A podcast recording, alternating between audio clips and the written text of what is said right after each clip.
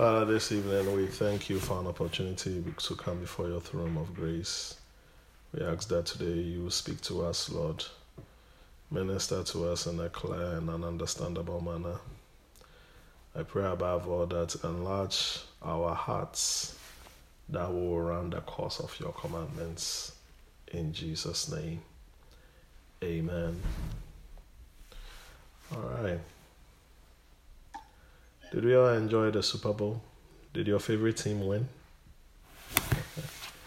Amen. Okay, we are done with our series now on how to um, read and study the Bible. And uh, today I promised you a bonus teaching. And that's what I'm going to do.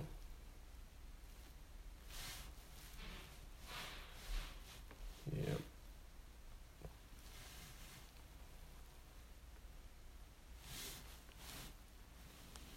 Open my notes. Okay. So we've talked a lot about um, how to read and study the Bible. It's in four parts. So today there's a bonus teaching uh, to the four part series we've done, which is titled My Responsibility. Uh, we've said so much, and I will not be able to do um, too much recap because of the time. But the, I just want to touch on the dynamics of Bible studying again. We, we, we talked about five rules there. Uh, one, invest in a good study Bible. That's very important. We all have to have a reading Bible and we also have to have a study Bible. And there are good ones and there are bad ones. So get a very good one, invest in a very good one, and, and use it thank God for the internet now. Many of these things are now free. You know, so you can even study the Bible online. Amen. So that that's that's also good. Uh, number two, have a plan of studying. So the contributor mentioned all the seven microscopic, expository, narrative, topical, character study, emphatic study, book study. All these are different modes of studying. So when you are studying the Bible, what mode do I want to use? Do I want to do microscopic? Just go through the scriptures. My my my last message I preached, that was last week Sunday. I realized that I, I basically used microscopic to prepare that message. That's all. Uh, that's all. There's reference, reference, reference, reference, and then a sermon was built out of it, or that I preached. Amen. So what what what's what mode of study are you going to use? Amen. And uh, that's important. Now, last week, um, Pastor Jessica did interject that emphatic study is the same as word study, but I will beg to differ. Uh, when I talk about emphatic study, I'm not just talking about word study. I'm talking about when you are reading a book of the Bible, what is your emphasis? You understand? So it's not really the same. So some so let's say you are reading the gospels. What's going to be your emphasis whilst you are going through Matthew to John? Is your emphasis going to be on what Jesus said? Is your emphasis going to be on the miracles he did? Is your emphasis going to be on his leadership skill? Or if or is his emphasis going to be on just one particular word, maybe God? Maybe the son of god so so when i talk about emphatic it's different it it goes beyond words which now leads me to my eighth mode of bible study bible word study that's also very important so when Jessica said that, it also gave me an idea. So you, one way of can also study the Bible is also to look at words and then study them. You understand? So you look at a word mercy, I'm going to study that word on mercy. So now, eight modes of study. So Bible word study is also one. Amen. Uh, number three, know how to use Bible aids. The average Christian sees Bible is like, who uh, is beyond me. It's, it's not, it's easy. Learn how to use them. And then the last two, very important. Rely on the inspiration of the Holy Spirit when, when, when, when studying And number five, Bible study is also a time of prayer.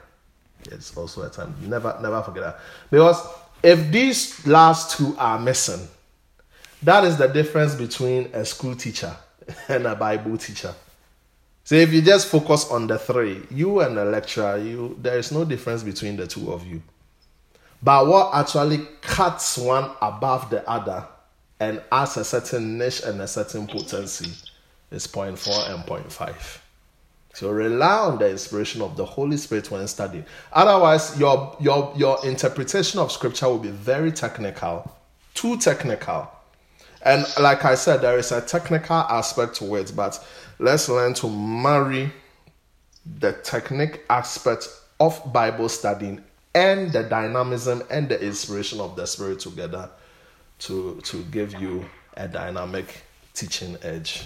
Amen. So four and five very important. If four and five you don't practice five if you also don't learn how to bathe your study in prayer, real prayer, your your message is not going to be effective. Amen. Paul Paul Paul was an was was a very effective minister, not just because he studied, but he prayed. Okay, he was a man of prayer, so that really helped. Otherwise, if that was not there, he would just be like a Pharisee. Amen. So four and five are very important. I want to believe we are all studying the Bible by putting into practice what we have heard. I think that's really the main thing. Studying, um, practicing what we have heard. One of the best ways for you to get time out of your study is just to set aside maybe just one day, one day a week. So out of the seven days, I'm just going to carve out just one day a week just to specifically study the Bible, and and that will help. Uh, we have to overcome that hindrance of poor time management. Otherwise, we will never do it. Amen. There are many hindrances to quiet time, a personal quiet time with God, and one of them is poor time management. Amen. Do you want me to teach on that next week? Hindrances to uh, quiet time. We can do that if you want me to. I will do that. Amen. Are you all Amen. interested? Are you all interested in that next week? Because next week yeah. I was going to, actually going to teach on something there. But if you're interested, then I will do it. Amen. So this teaching is by popular request. I, I uh, so I'll, probably I'll do it. Oh, I want to know. Do you want me to do it, or I should just teach on what I want to teach? Yes, we want you to do it. Oh, okay, all right, okay. The, the yes. next, the next week. We'll, okay, the next week I'll do it then. Amen. Hindrances okay. to a, a, personal quiet time. Amen. Good. All right. Amen. Yeah, yesterday I I read an article by a certain pastor and he quoted a statistic so I just want to read those stats. And he was actually quoting them from American Bible Society. So when I finished reading the article, I just uh, went straight to the American Bible Society website and I saw the whole survey there. It's a 10 year survey report. So I think they started in 2009 and, and they, they concluded in 2019 and then put the report together in July 2020. And this is very fascinating to know 9% of Americans read their Bible every day. Can you believe it? Only 9%. So the rest of the 91%, next 9% read their Bibles every day. This is the lowest figure they have ever reported. Lowest. Ever. Of all the surveys they've done, this is the lowest. So it's quite worrying if you go to the American Bible Society, you can see all this um, survey there.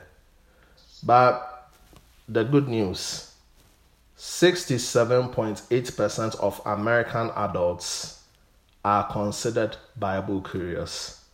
That means they are very hungry to learn more about scripture. So that's that's the good thing about it 67.8. And now the data also show that more Americans. Now, when they did the survey before they concluded July 2020, they, they added this piece to it that many Americans are exploring the Bible for the first time after the pandemic hits than ever before. I, I don't know, but when the pandemic hit earlier, you know, between March, April, May, it was very serious and very scary. People were just dying in droves. One of the things that got finished were Bibles. I don't know if you ever noticed that. You know, it, it was in the news quite a lot. Like when they go to the stores, what they picked up most was the Bible, just ran out. So um, literally, millions of Americans are hungry for the word. So the reason why American Bible Society did this survey, their their conclusion is, even though it's only nine percent of Americans that read the Bible every day, the overwhelming majority of people want the word. So American Bible Society, this survey they did it to challenge pastors and church leaders what plan do you have for your congregation? What plans do you have for Bible seekers to ground them in spiritual truth? So when I read this, you know, I was like, wow. And I was praying that Lord um, lead us along the path where we will meet people who are truly hungry for the word and we will get to share the word. And and and it's not just me, all of us so it's incumbent upon all of us to really study the word and, and take it very serious because you don't know who you may come across. You may come across maybe one of those 60, 67.8%. You may never know in, in, that, in that percentage. So let's get ourselves ready to really minister God's word to people who are thirsty and people who are hungry. Amen. Um, I'm very passionate about this message because I think of, of, of all the messages I'll preach this year, this to me is the most important how to read and study the Bible. And I'm sure I'm going to preach it again and again and again because it's that important passionate. Because once you are able to read and study the Bible, it's a gateway to knowing who Jesus Christ is in your life. Amen. I want to believe that you've also bought the book Protection from Deception. You know, I think Thursday I did send you guys a resource material, the whole church. Please look at those resource material and then plan how to study the Bible accordingly. Amen. All right, so now let's go to Psalm 119. Psalm 119.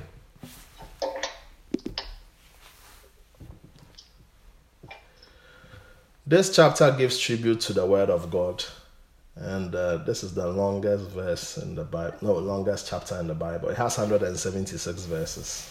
The longest chapter in the Bible is in Psalm 119. Amen.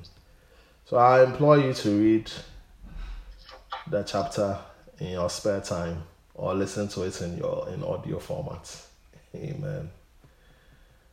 Yeah, do that.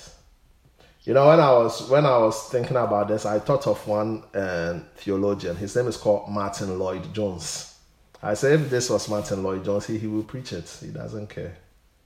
He's a very wild, one of the olden preachers. He preached the book of Romans for six years. He's, when we talk about expository teacher, he's one of the best. Can you, can you imagine? Six years, the book of Romans, verse by verse by verse by verse by verse. His messages are just Bible. He just picks it and he just starts. So when I'm like, oh, it is Martyn Lloyd-Jones, he doesn't care. He will just read all the 176. He's like when we talk about expository teacher, that that's him. Yeah. So Psalm 119 verse 9 to 16. So out of the 176 verses, we are just tackling seven verses. Amen. And out of that, I'm going to talk on what I call my responsibility. And you understand why I titled it that. I'm reading. How can a young man cleanse his way? By taking heed according to your word. With my whole heart I have sought you. Oh, let me not wander from your commandments. Your word I have hidden in my heart that I might not sin against you. Blessed are you, O Lord. Teach me your statutes. With my lips I have declared all the judgments of your mouth. I have rejoiced in the way of your testimonies as much as in all riches. I will meditate on your precepts and contemplate your ways. I will delight myself in your statutes. I will not forget your word. So, you know, right here, there are certain words that are used for the Bible. You see words like commandments, you see words like statutes, you see word like judgments, you see word like testimonies, you see word like precepts, and you see word like your ways. All these represent the Bible or the word. Amen. Now, I want us to turn our attention to David on some important habits he had to the word, and we can take a leaf out of that. Amen. I, I titled this My Responsibility. So, when you receive the word of God, it is your responsibility what you do with the word. It's not the responsibility of the preacher, it's not the responsibility of the speaker per se, it's not the responsibility of an author if you read his book. It is your responsibility to how you will act according to the word. And there are some few pointers I just want us to pick from these seven verses we have read. And let's see what God will make out of this. Okay. So the first one is taken from verse 9. How can a young man cleanse his way? The answer is given by taking heed according to your word. Another word for taking heed means obey. So, number one, obedience. It's your responsibility to respond to the word by obeying the word. The essence of studying and reading the Bible, coming to church, listening to a message, is to obey the word. Obedience causes growth in the life of a believer. If you don't practice the word, you will be lawless. You know, you you you will be lawless, and uh, it, it happens. Amen. So when you receive the word of God, make it a point that you practice the word. That's the only thing. Every word of God that I receive, have a mind that I am going to practically apply the word to my life. And that's what David did. So, obedience, it calls upon us to obey the word of God. Matthew chapter 7, verse 24 to 27. You know, when you read Matthew chapter 7, Jesus once said that he will say to people who will say, Lord, Lord, we cast out demons in your name. And he will say, Depart from me, you workers of iniquity. I never knew you, you who practice lawlessness. And before Jesus spoke about that, he spoke about a tree. A good tree will bring forth good fruits, a bad tree will bring forth bad fruits. So you see, right there, Jesus is talking about if you call yourself a Christian, there has to be some corresponding action, obedience. And then after he has spoken about these things, he talked about a certain story, just an illustration to paint his point. So the whole Matthew chapter 7 right there, the latter verses is talking to us about obedience. If you call yourself a Christian, you have to obey the word of God. It's, it's incumbent upon you to obey the word of God. It's your responsibility. Matthew 7, verse 24 to 27. Therefore, whoever hears these sayings of mine and does them, I will liken him to a wise man who built his house on the rock. The floods came, the rains descended, and the winds blew. So notice rain, floods, winds. They all came. And the house did not fall, for it was founded on the rock. But everyone who hears these sayings of mine and does not do them will be like a foolish man who built his house on the sand. Rains, floods, winds, they all came and it fell, and great was its fall. So, when you become a Christian, you are not promised a rain free life, a flood free life, or a wind free life. You are not promised that. The winds will still come, the floods will still come, the rains will still come. It's, it's inevitable. But what you will have to do is to prepare yourself in such a way that when these harsh realities and challenges of lives come, you will stand strong. And Jesus says that the person who is able to stand during tough times, during challenging times, during times of adversity, is the one who practically applies the word of God to his life. When you, apply the word of God to your life, you grow. And, and one of the, the signs of growth is that you are not easily shaken or disturbed when the challenges of life hits you.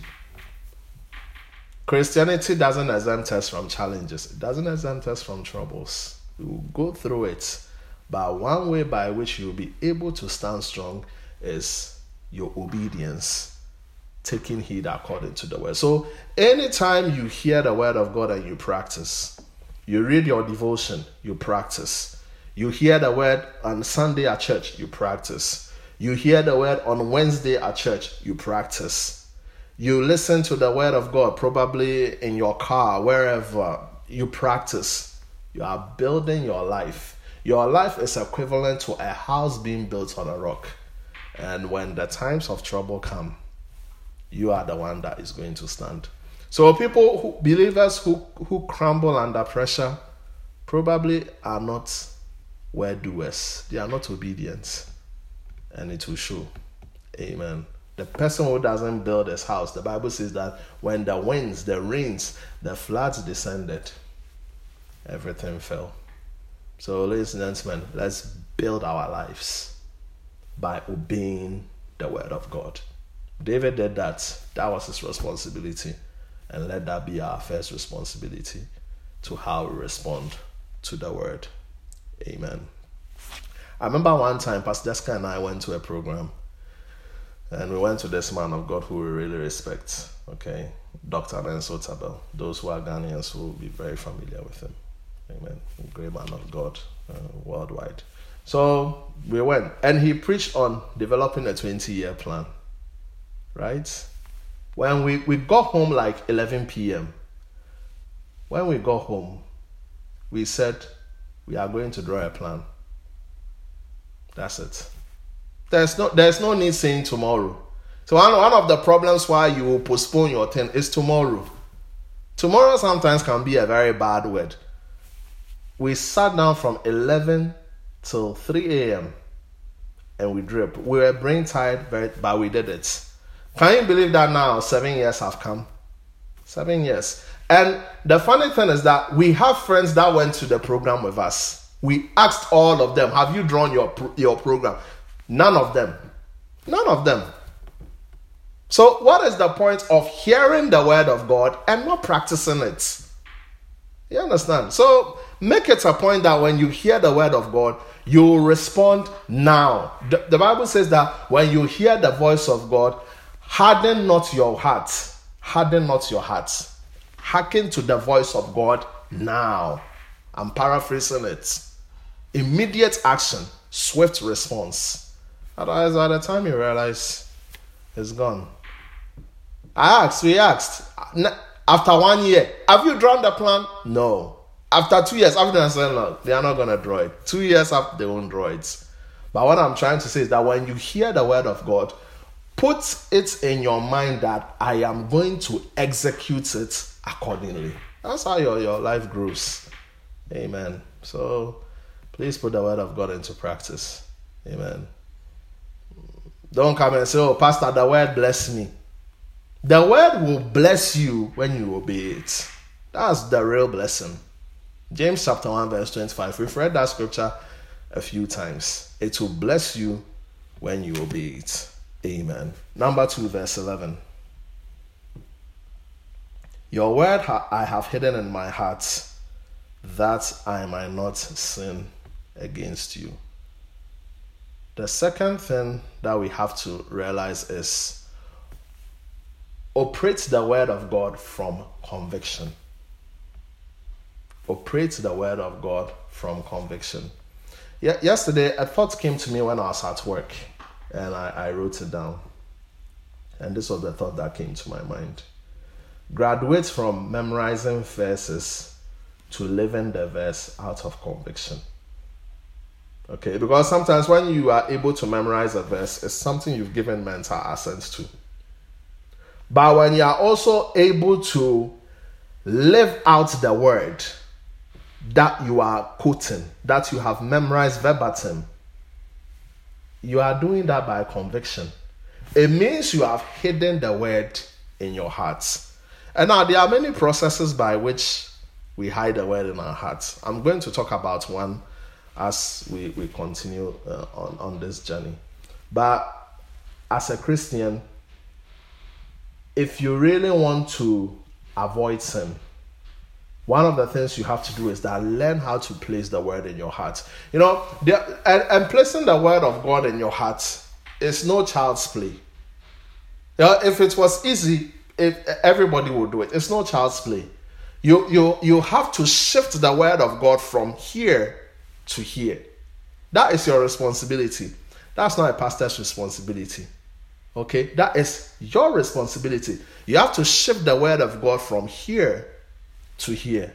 See, if the word of God is here, I guarantee you, you will forget it until you go and read your notes.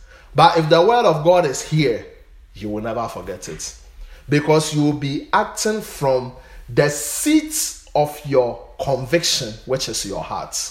And anything that you are fully convinced and, and fully convicted about, you never forget it.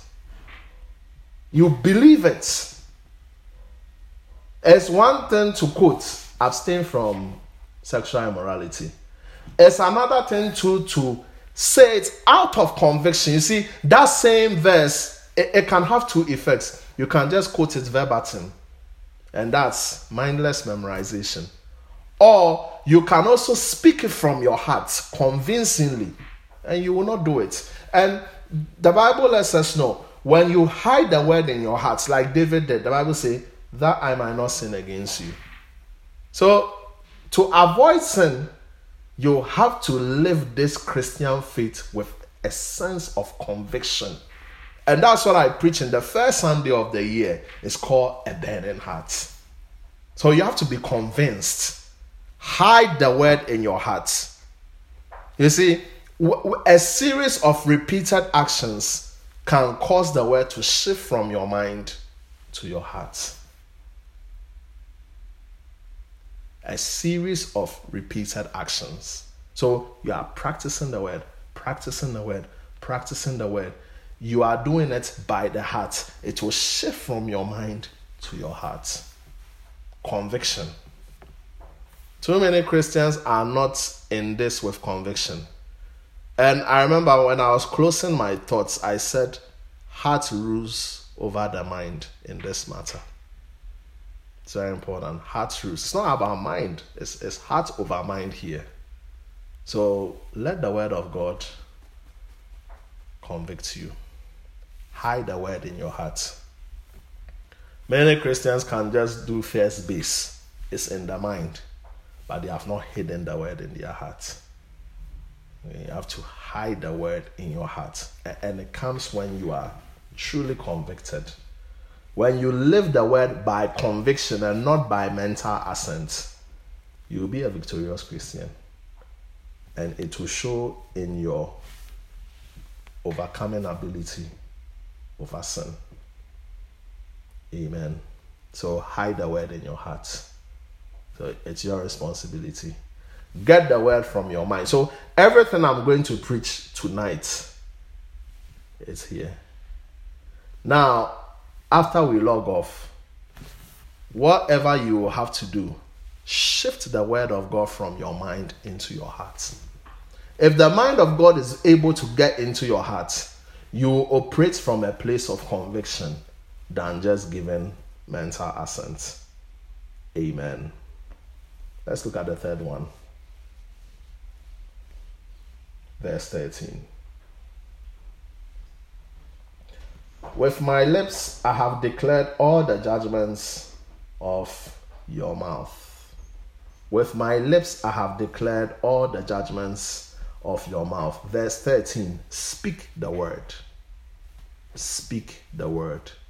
We have to make it a habit of speaking the word daily, and that comes by memorization. So that's one of the effects of memorization. One of the effects of memorization is speaking the word. You, you have to make time to commit the scriptures to memory so that you'll be able to speak it and quote it. You know, when when when the devil tempted Jesus, you know everything Jesus said was in the word. It was in Deuteronomy. He was just quoting Deuteronomy. So suffice suffice it to say, perhaps Jesus during the fast he might have been meditating on Deuteronomy. He, he, he quoted it. He just quoted. No, Jesus didn't go and look for the scroll and now open. He had the word and he spoke it. And when he spoke the word to the devil, it became the sword of the spirit. And that's what defeated the devil. So when we are talking about the sword of the spirit, it's not Bible. The sword of the spirit is this being planted here and meditating on it strong enough for it to get here and then speaking it from here. That's that's the sword of the spirit. So you see the transition, you take this, you read it, it affects here. Then when you live the word convincingly, it gets here. And when it gets here, out of the abundance of the heart, the mouth speaks. So speak the word. Speak the speaking the word is important. Speak the word to your mountain. Speak the word to your life. Speak the word to people. Speak it to the devil. Speak the word. Amen. Ezekiel chapter 3, verse 1 to 4. I want you to see this. Ezekiel chapter 3, verse 1 to 4. We read the word to speak the word. You know, there is a Bible called the Hebrew Syntax Bible. And when you read um, Genesis, where the Bible says that, um, now let me let me let me quote it right. Genesis chapter two.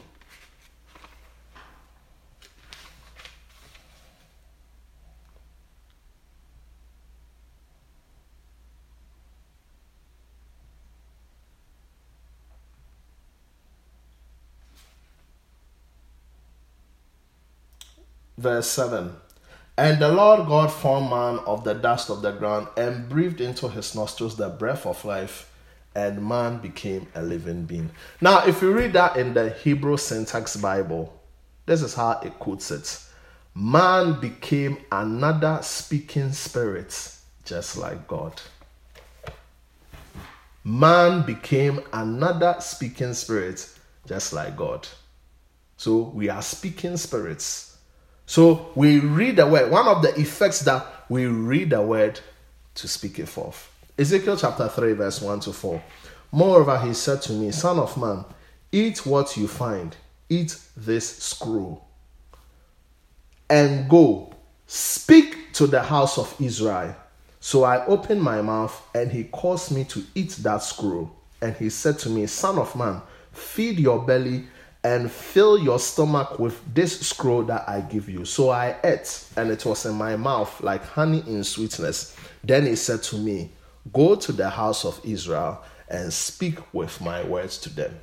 See, there's the prophet. He has some sort of a vision of the word of God like a scroll. And the Lord was telling him to eat the word. And why was he going to eat that scroll or eat the word? He, he was eating it for just one purpose to speak it. So Ezekiel ate the word just to speak the word. You can't speak the word of God if you don't have anything in your inner man, your belly, your spirit. So feed your spirit the word of God so that you will be able to speak forth the word.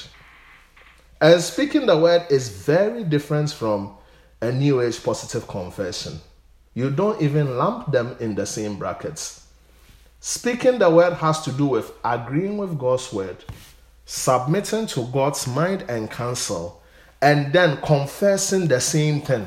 That's what speaking the word does. Now, when it comes to New Age confession, it has more to do with words of affirmation to yourself. You end up becoming the God of your life. And that's not what speaking the word a New Age confession does. Although they may look very similar, but they are not the same. There are some critics when you speak the word of God, they want to call it New Age conversion, but that is so different. It's so di- it's not even the same. And one of the reasons why New Age confession is so popular is because of one of America's favorite books of all time. You know, America has a favorite book. It's called The Power of Positive Thinking by Norman Vincent Peale. You know, he wrote that book in 1952 and it started this New Age phenomenon. And New Age is not of God. You can't compare confessing scriptures and then making um, self affirming remarks about yourself. They, they are really not the same. They are, they are not the same. They, come, they, are not in the same brackets. Amen. So speak the word. It's very important. Amen. Speak the word. Learn how to speak the word. David, after reading the word of God, after letting the word of God get into his heart, he says, With my lips, I will declare the judgments of God. Learn how to speak the word. Declare the word of God of every situation. Speak to your life. You will make it. You will prosper. You and your house shall be saved. Great is the pe- great is the peace of those that love the Lord. Speak the word over your life. Speak the word to every mountain that you see. Jesus said it. If you speak to this mountain, and what was the mountain at that time? You see, the mountain there was a figurative expression because you have to read the context of that scripture. The mountain that the disciples were dealing with was a demoniac. That was the mountain at that time. Speak the word.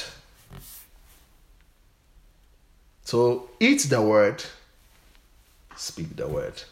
And when you speak the word, it becomes the sword of the Spirit. Amen. So, number one, obedience. Number two, hide the word. Number three, speak the word. Number four, verse 14. I have rejoiced in the way of your testimonies as much as in all riches.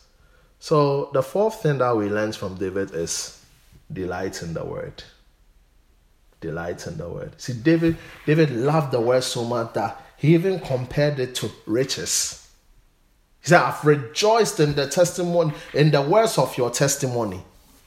An apathetic attitude to the word is a turn off. You can't receive what you are indifferent to. Sometimes your countenance, your mood, and attitude, all these are indicative of whether you truly delight in the word. Do you delight in reading the word of God? Look at the zeal with which you watch Netflix. There's nothing wrong having a Netflix account. I have a Netflix account. We watch Netflix. Yeah, there's nothing wrong with that. It's nothing wrong going to the cinema. I go to the cinema with my wife. I like watching movies. Nothing wrong about it. But the same joy that you have with your pastimes, do you have the same joy when you pick up the word of God to read? Are you as excited? Like, you know, this Super Bowl, the Sunday it came, some people just went crazy are you that crazy about the word of God? Do you have that same passion? Do you have that same passion? So, delight in the word. You know, sometimes we delight in other things that when it comes to the word, we are so indifferent. You know, so indifferent. Sometimes the word comes, we are absent minded, we are distracted. And even now, even Zoom. I'm not even saying our church. But sometimes during the Zoom meeting, you can see that sometimes they can put the thing on, put it on black, and then they are doing other things, and they will miss the word completely. Completely. So it's an absent-minded distraction. I remember when Pastor Jessica was preaching on um, her, her first message on 10th January, she, she talked about it in her third point that because of distraction, we are not able to cultivate a proper and a personal relationship with God. Yeah, we are distracted. We are distracted. There are too many things that call for our attention, too many things that arrest our attention that we can't focus and center our attention on God's word. It's no, no delight. No delight. Amen. Jeremiah, Jeremiah, when he was called by God to go and preach, you know what God told him? He says, Don't be afraid of their faces. so sometimes someone's face alone can let you know whether the person delights in what you are saying or not. If you look at the amplified uh, version, it says, Don't be afraid of their hostile faces. Yeah, so some people can be hostile, you know, their faces of hostility. It's not of joy. It's not of joy. So delight in the word of God. There is something that happens when you delight in the word of God. When you delight in the word of God, it shows in your sitting posture. When you delight in the word of God, it shows in how attentive you are. And you are able to even repeat the message to the person. That means you are interested in what he has to say. Are you going to chat to people who are not interested in what you say? I will not chat to anybody who is not interested in what I have to say. I'll be very honest to you. I will not. I will not even waste my time at all. My time is very precious. And if you are disinterested in what I have to say, what should make me continue talking? Delight in the word of God. Not, none of it, all of us want to feel important. All of us want to feel that you have a vested interest in what I have to say. What about God? Have an interest in what God has to say to you through His word. David said, I rejoiced in the way of your testimony as much as in all riches.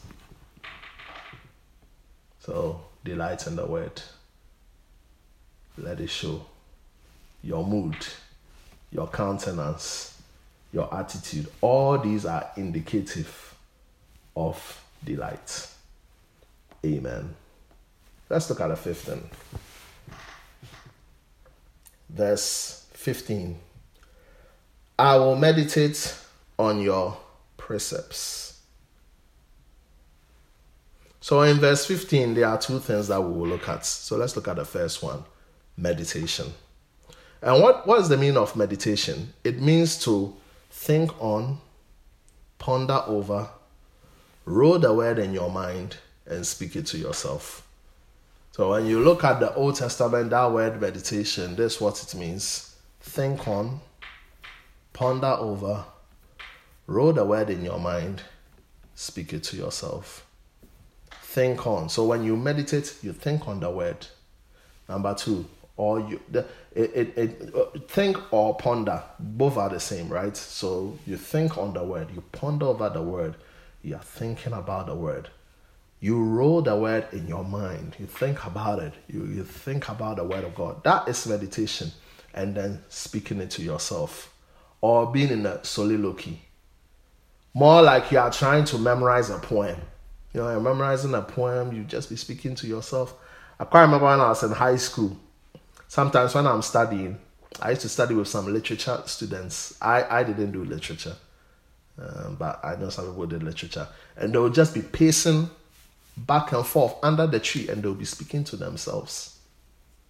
They're speaking to themselves, you know, speaking. You know, the evil that men do, they are quoting Shakespeare. They're just walking, pacing back and forth. That's meditation.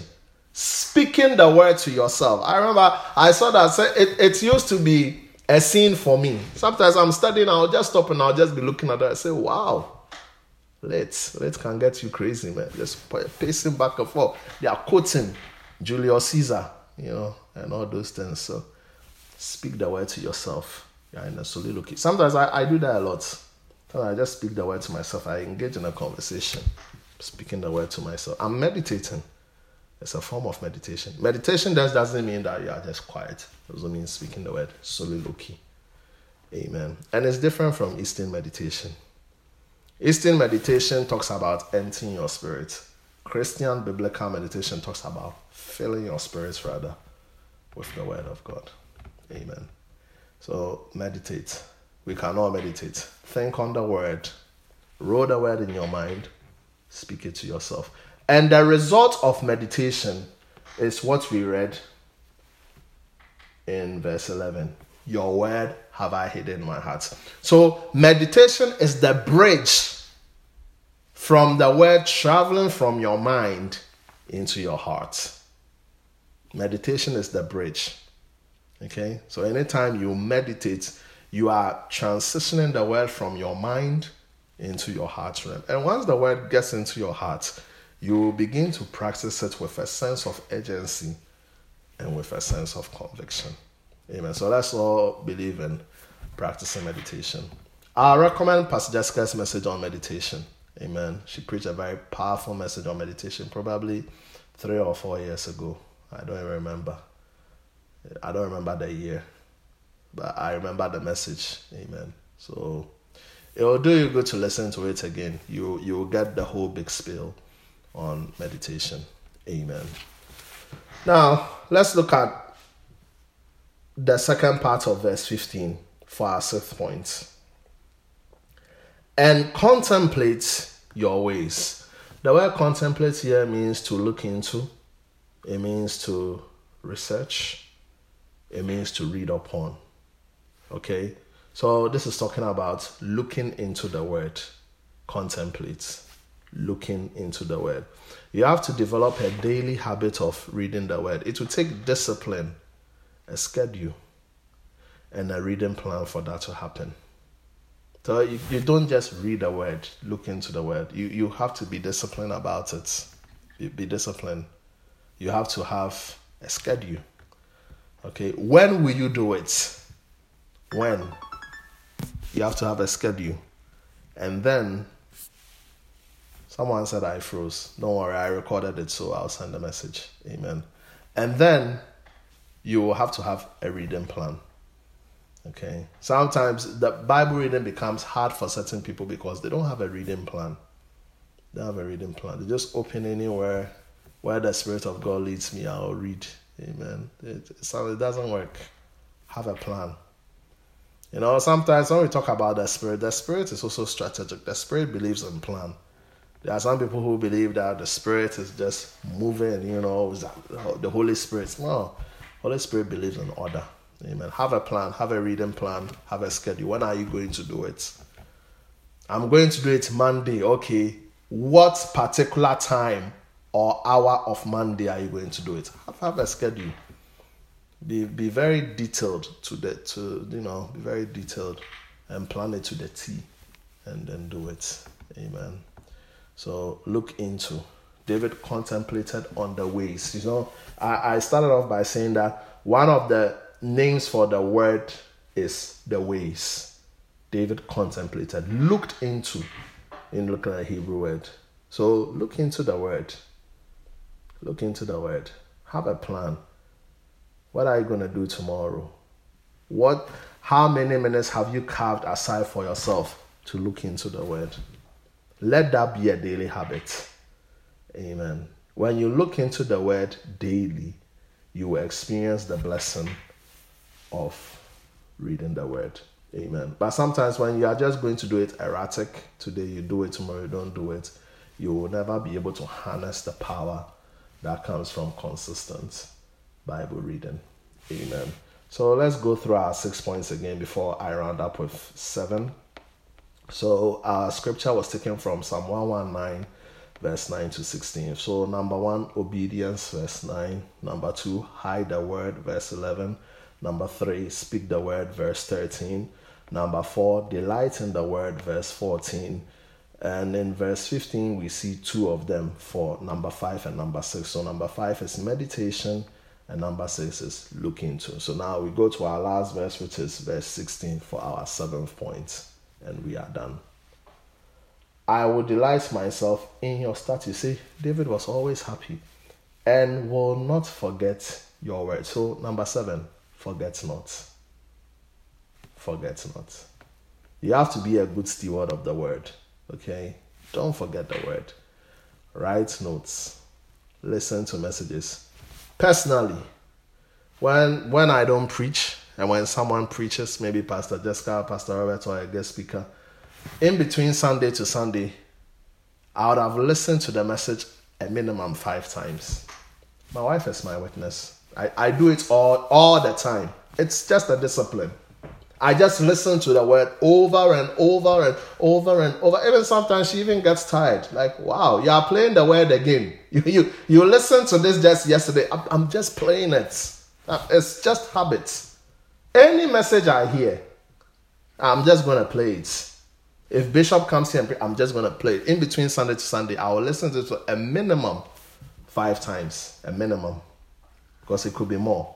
And my last time I normally listen to a message is Sunday morning before church. I always listen to a message Sunday morning before church. Sometimes when we are having breakfast, I'm listening to a message.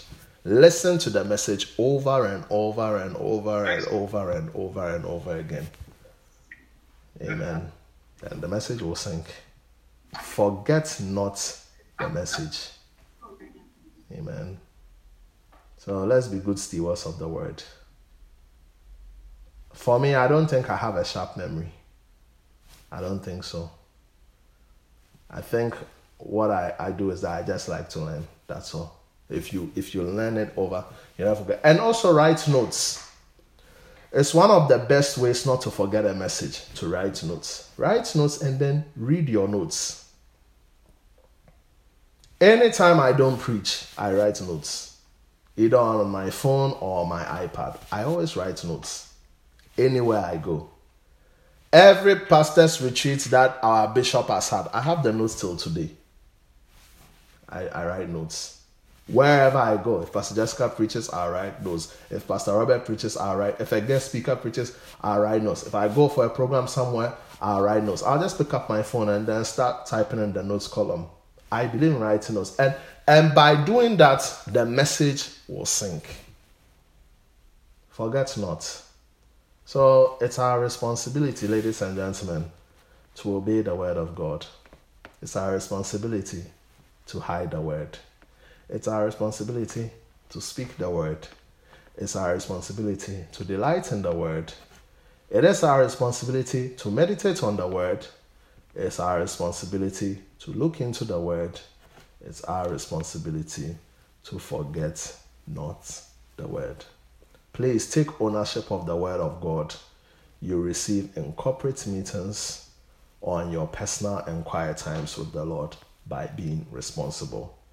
And that is what we learned from David tonight how he handled the word with responsibility. I'm done for tonight. Amen.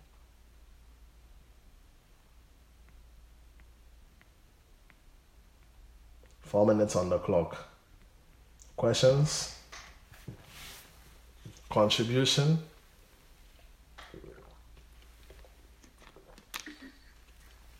Um, I have one question. Okay. Yeah, and it has to do with um,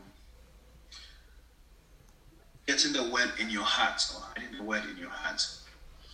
So I think you mentioned when when you got to number five, when you mentioned meditation, that it's one of the ways at which the word gets into your heart. Any other are there any other ways, or I mean, what so I want to know how you, you get the word in your heart. Is it by just meditation, or are there any other um, ways by which we can get the word to, to not just be in our heads, but then in our heart? Amen. So um, acting acting on the truth of what you heard is also one way. When you act on the word of God, you have taken ownership of the word. Sometimes I hear certain statements that make me laugh. Sometimes when a preacher preaches a message, you will say, sow a seed into the word to take ownership of the word. It's not biblical. You, you, you can't sow a seed to take ownership of the word. The way you take ownership of the word is to run with the word. That's by practicing it. And practice the word, you take ownership of the word. Amen. You don't take ownership of the word by so easy. It's nowhere biblical. It sounds very spiritual, but it's not biblical. Amen. So one of the ways to do that is applying the word of God. That's why the Bible says, when you hear the word of God, harden not your heart. Harden not your heart. So obey the word of God. Because there is something about obeying the word of God. The more you obey the word of God, the more you will get more revelation on the truth that you have obeyed. So sometimes revelation doesn't just come by studying, but it just comes by childlike, obedient faith. Just practicing the word of God. That alone will give you more revelation. And anything that the Spirit of the Lord will give you revelation upon, it's, it's going to be sort of an, an, an epiphany in your Christian experience. You will never forget it. Amen. So, practicing the Word of God is one way. Amen.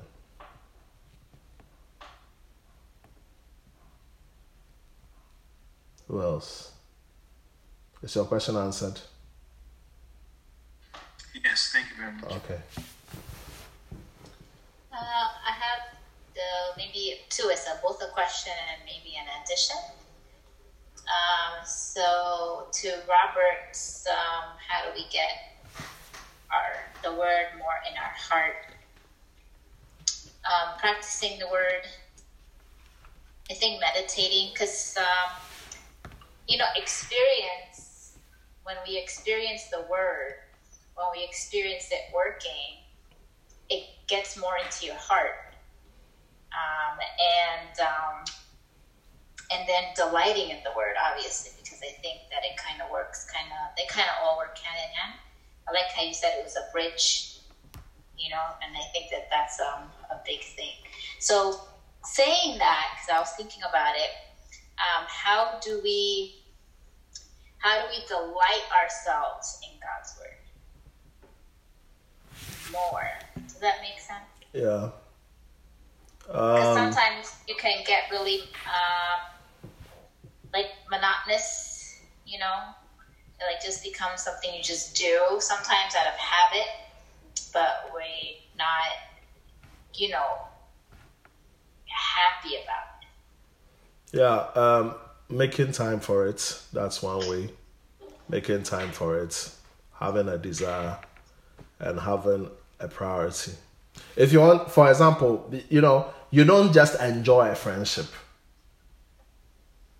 You don't just enjoy a friendship. It takes time.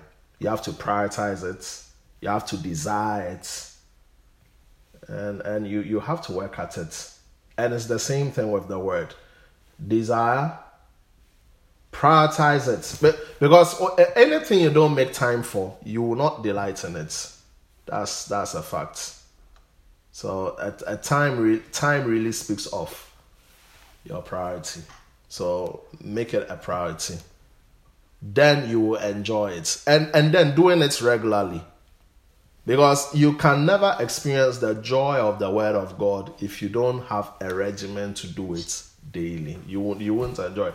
If it becomes very erratic today i read it i don't read it three days later five days i'll read you it, it will get too dry for you. You have to harness some consistency and that habit to experience the joy of the word. And when you experience the, the joy of the word you you will get to do it. And, and also praying about it you know, the Bible says um, in Psalm 23, verse 2, He leadeth, um, um, the Lord is my shepherd, I shall not want. He makes me to lie down in green pastures. Okay? Sheep, their meal is pasturage. So pray that the Lord will give you a certain desire to just like the word. So you can also pray about it. Amen. So, so would we say then um, it's kind of like a slow process? Does Yeah. it take time then, basically, uh, like eating vegetables? It like take- sometimes the first time, you know, like you gotta It- keep, It takes time. It takes time. yeah. Amen. All right. Time is done, okay? I'm done. Uh, I want us to pray for Pastor Robert, his wife, uh, Minister Lily, and their child, their son, Daryl. I, um, they'll be out of state for the weekend. They're on their family engagements, okay? So I just want us to pray um, traveling mercies, God's protection, and God's favor upon them. That He will bring them back safe. He will, he will take them to where they are going, their destination, and bring them back home safe and sound. Let's pray for them. Father, we thank you. We give you praise. Bless your holy name. We thank you for traveling mercies. As we unite in the spirit of faith, in one accord, as a household of faith, we pray for Pastor Robert, Minister Lily, and IEE. We ask for your traveling mercy, so Lord. We pray for great grace and great favor upon them. We pray for your protection upon them. We thank you that they will go and they will come back safe and sound. And I pray that may they be a blessing to whoever they encounter. In Jesus' name. Amen. Amen. All right. Father, we thank you tonight as we've come before your word. We pray that you will give us the fortitude, enlarge our hearts, Lord, to obey your word, to practice your word, to see the fruits of whatever we have learned tonight. And Father, we pray for the NCs as they are traveling, Lord. We thank you for traveling mercies. We thank you for your protection upon them. We thank you for your favor that's upon them. In Jesus' name, amen. Good night, guys. Blessings.